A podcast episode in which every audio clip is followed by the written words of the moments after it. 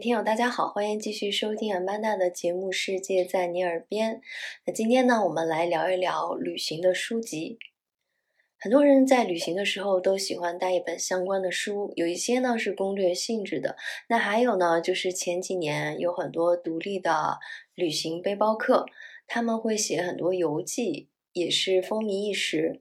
那在我看来呢，还有一类跟旅行相关的书籍，就是像刘子超这样。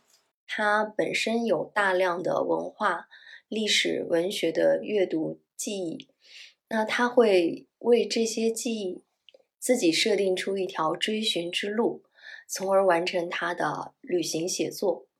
最近呢，我也是阅读完了他的两本书，一本是讲东欧的，那还有一本呢是讲中亚的，叫《失落的卫星：一次深入中亚的旅程》。那这本书在豆瓣上也是广受好评。说到中亚呢，其实就是包含了吉尔吉斯坦、乌兹别克斯坦、塔吉克斯坦、哈萨克斯坦这几个斯坦，哈，也就是前苏联的这个卫星加盟国。在我们普通人或者距离很远的人看来，这几个斯坦有时候甚至傻傻分不清。但其实呢，他们每一个国家、每个民族都有自己的历史，但这种历史呢，又是交织和融合在一起的。尤其是前苏联对于这些国家产生了深远的影响。包括我们之前有一次节目，那邀请到的嘉宾小月呢，也是去了一次乌兹别克斯坦。其中也提到了很多让人印象深刻的情景吧，比如说咸海，那曾经是面积非常大的湖泊，但是因为乌兹别克斯坦曾经有一度被称为了白银王国，这个就是指的棉花，那也是因为当时前苏联工业的需要，在这个地方大量种植了棉花，导致了整个。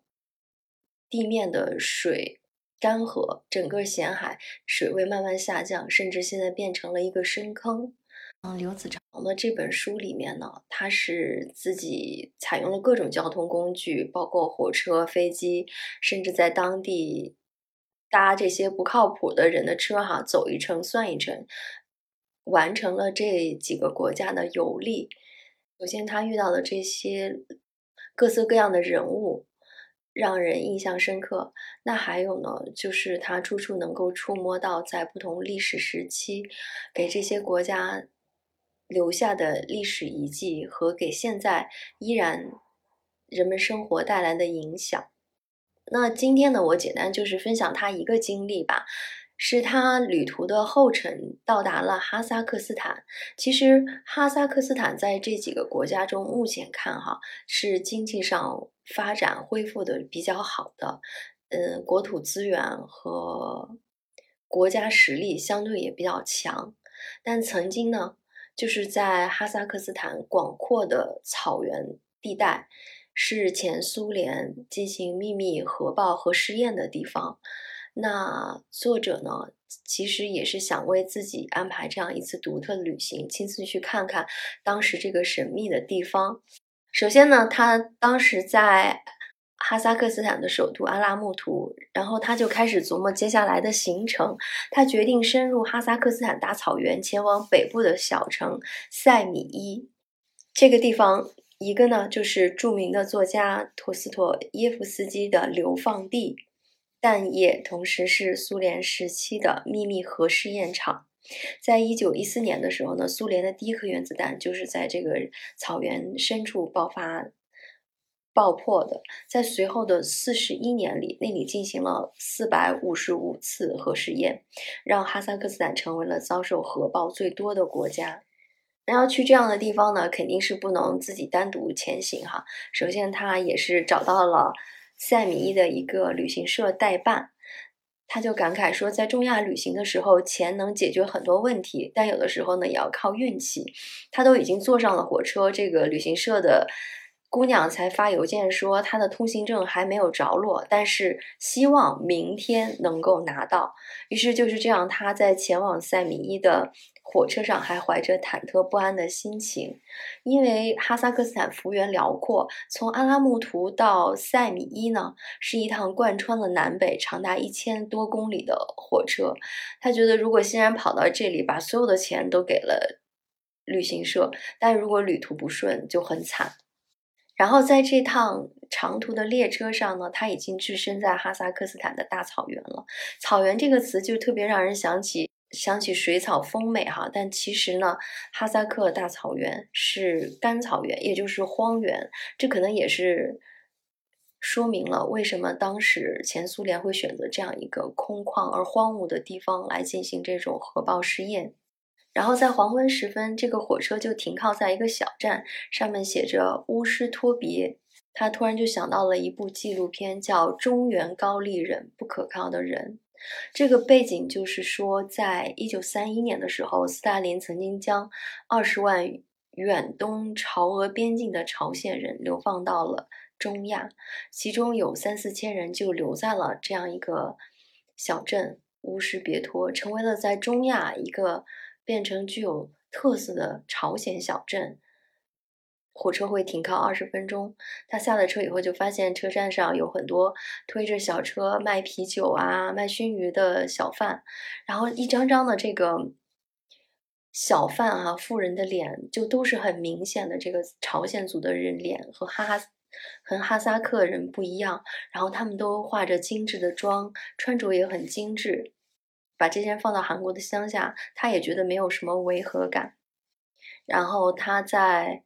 回想起那部纪录片里有一句对话，让他非常深刻。其中，嗯，纪录片里问到这些人说：“你们的祖国在哪里？”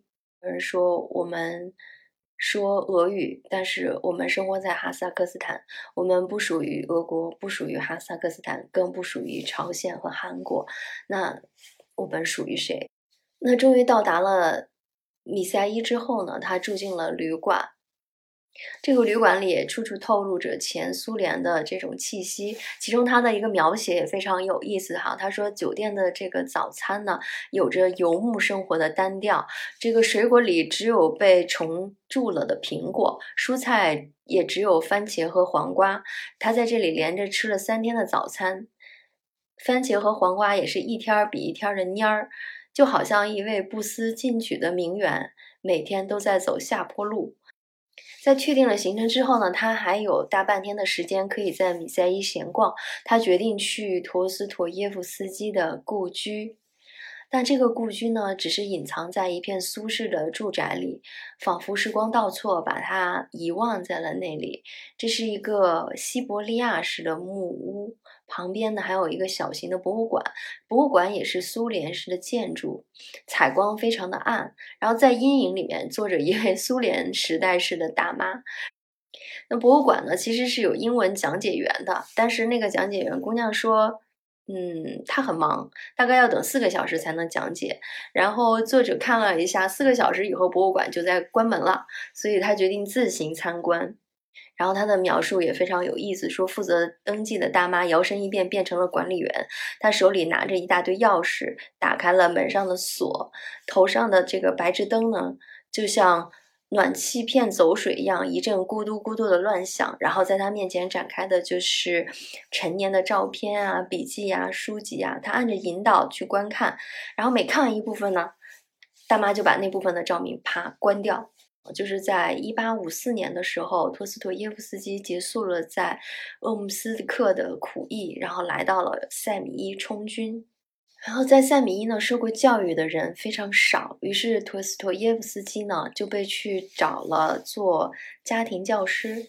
也正是这个时候呢，他认识了其有夫之妇。这也是他的初恋和日后的第一任妻子。那玛利亚的丈夫呢，是一个无可救药的酒鬼，他本身还患有结核病，同时还有一个七岁大的儿子。但即使是这样呢，还是没有阻止托斯托耶夫斯基陷入了狂热的恋情。然后他们之间的关系呢，也是充满了这种焦虑啊、折磨啊。但事实证明呢，这种苦苦追求恋情得来的婚姻却是一个错误。他们彼此之间呢，还是心存着一种紧张感，然后和怨恨。那这样一座小城呢，也只是瞬间被托斯托耶夫这个伟人照亮过。那一八六零年，他终于得以离开了塞米伊。嗯，从此这个小镇呢，也就失去了任何人的眷顾。准备去探访核爆试验场的时候，他发现他的阵容也非常强大，其中有三个人陪他同行，除了司机和翻译。还有旅行社的负责人。这个核试验场呢，位于塞米伊西以西的一百六十公里哈萨克大草原的深处，隶属于库尔恰托夫市。在苏联时代，那是一座没有标注在地图上的神秘地点。是苏联核武器研究中心的所在地，在冷战时期，大概有多达四万名科学家和军事人员就驻扎在库尔恰托夫。而苏联解体之后呢，这个核试验场随之废弃了。如今，库尔恰托夫呢，就成为了一座没有人气的鬼城。旅行社的负责人呢，就向作者介绍说，虽然。库尔恰托夫已经不再对外封闭，但是人口还是减少在一半以上。现在生活在这个地方的人，大部分都是在镇上的核研究中心工作。他们主要的任务呢，就是检查核污染的情况，然后消除核试验的灾害性后果。尽管这个工作已经持续了二十多年，但至今还没有结束。过了安检才进入了这个地方。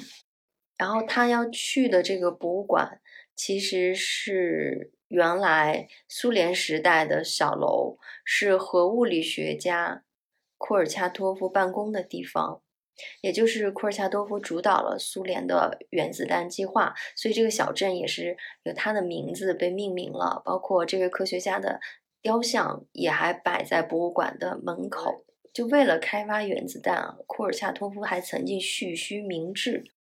然后在这个博物馆呢，馆长还亲自带着他们去参观了一个地方，就是一个控制台，是第一颗原子弹的控制台。然后这个控制台上面呢，有一个黑色的电话听筒，是可以直通克里姆林宫的。然后各种仪表和指示灯都是来监视系统数据，其中有一个红色的按钮被称为贝利亚按钮，就是当各种准备就绪，按下这个按钮，原子弹就会轰然爆炸。然后让他印象更深的是，为了验证这个核爆的结果，前苏联的军队还在实验场里模拟建造了房屋、桥梁，仿照城市的轨道交通系统，甚至放进去了一千五百只各类的动物，以测试核弹的杀伤力。然后这些无知的动物就在这个实验场内自行的。寻找食物、生存、繁衍，对即将来临的灾难浑然不觉。然后到现在呢，就是当年被这种核的辐射损伤了的动物的尸体和它们器官，就被泡在了这种福尔马林的小瓶里，展示在博物馆。就是在作者看来，这是他见过的最恐怖的一个恐怖片了。然后讲解员告诉他，就是在一九四九年。啊，第一颗原子弹爆炸成功之后，库尔恰托夫呢被授予了各种荣誉。之后他还参与过氢弹的研制。但是到了晚年的时候，当科学家目睹了这个核弹的威力，而核的按钮被控制在了政治家的手里，他们都变成了反核人士。直到晚年的时候，库尔恰托夫是非常反对核试验的。下午，他们就真正去了这个核试验场。当时陪同的还有一位军人。据讲解员讲，就是这个核研这个核实验场有将近两万平方公里，设施呢是散落在各地。如果没有军方的人带领，他们就会像没头苍蝇似的乱撞。的军人呢是穿着迷彩服，然后你仔细看他上下都穿了能扎住裤腿和手腕的防护服，然后他还拿了一个。盖格计数器，就说这个计数器呢是不断要探测周围的辐射值。紧接着，他们又要去到就是一九四九年第一颗原子弹爆炸的那个弹坑。这个时候呢，军就让他们穿上了防护服，戴上口罩，穿上鞋套，因为据说那里的辐射比其他地方要高出很多。然后这时候车又开了将近一个小时才到达这个地方。周围是非常荒凉的，看不到任何东西。但是他们就会看到那个军人手里的盖克计数器的数值在开始上升。其实，在这个弹坑掩映的一片荒草后面，已经形成了一小片湖水，就像草原的湖水一样。湖面上呢，泛着涟漪，甚至有鸟儿飞过，就是周围已经有一种田园牧歌式的感觉了。那讲解就说，这个湖里面有鱼，周围的牧民有的时候还会来这里钓鱼。经过多年的治理。这个湖水已经在安全的浴池内了，这个鱼可以食用。然后这个作者就很好奇问说：“那为什么我们还会要穿防护服呢？”然后讲解员就说：“因为你们是游客。”他说：“你们穿防护服主要是为了避免带有辐射的这个尘埃吹到身上。”其实他对这个，其实作者对这个讲解员的话可以理解成这样一个角度哈，就是说游客在意的事情，可能对于。不得不天天生活在这儿的当地人是没有办法那样介意去的，就只能释怀，不然生活再如何继续下去呢？然后突然呢，这个军人就用脚尖儿拨动这个地上的土壤，他发现了一个焦化的泥粒儿，就那个泥粒儿看起来黑乎乎、硬邦邦的哈，混在正常颜色的土壤中。但是当他把这个盖格计时器。盖格计数器靠近的时候，那个数值猛然飙升，甚至瞬间发出了这个报警的声音。然后他就告诉参观的人说：“这个就是核爆烧焦的土地，即使是大部分的地表土壤已经被置换过了，但是还是有这样的泥粒儿保存下来。”他说：“这种东西是具有极其强烈的辐射性的，一定要避免粘在身上。”然后他之后就用这个脚尖儿就把这块泥粒埋掩埋了，然后带大家离开。就从这样一个经历里面，我们也会能粗略的感受到，在中亚，它与前苏联有着千丝万缕的联系，也让它具有了不一样的历史，甚至说，在现在的人们的生活中依旧。产生着影响，甚至投射着阴影。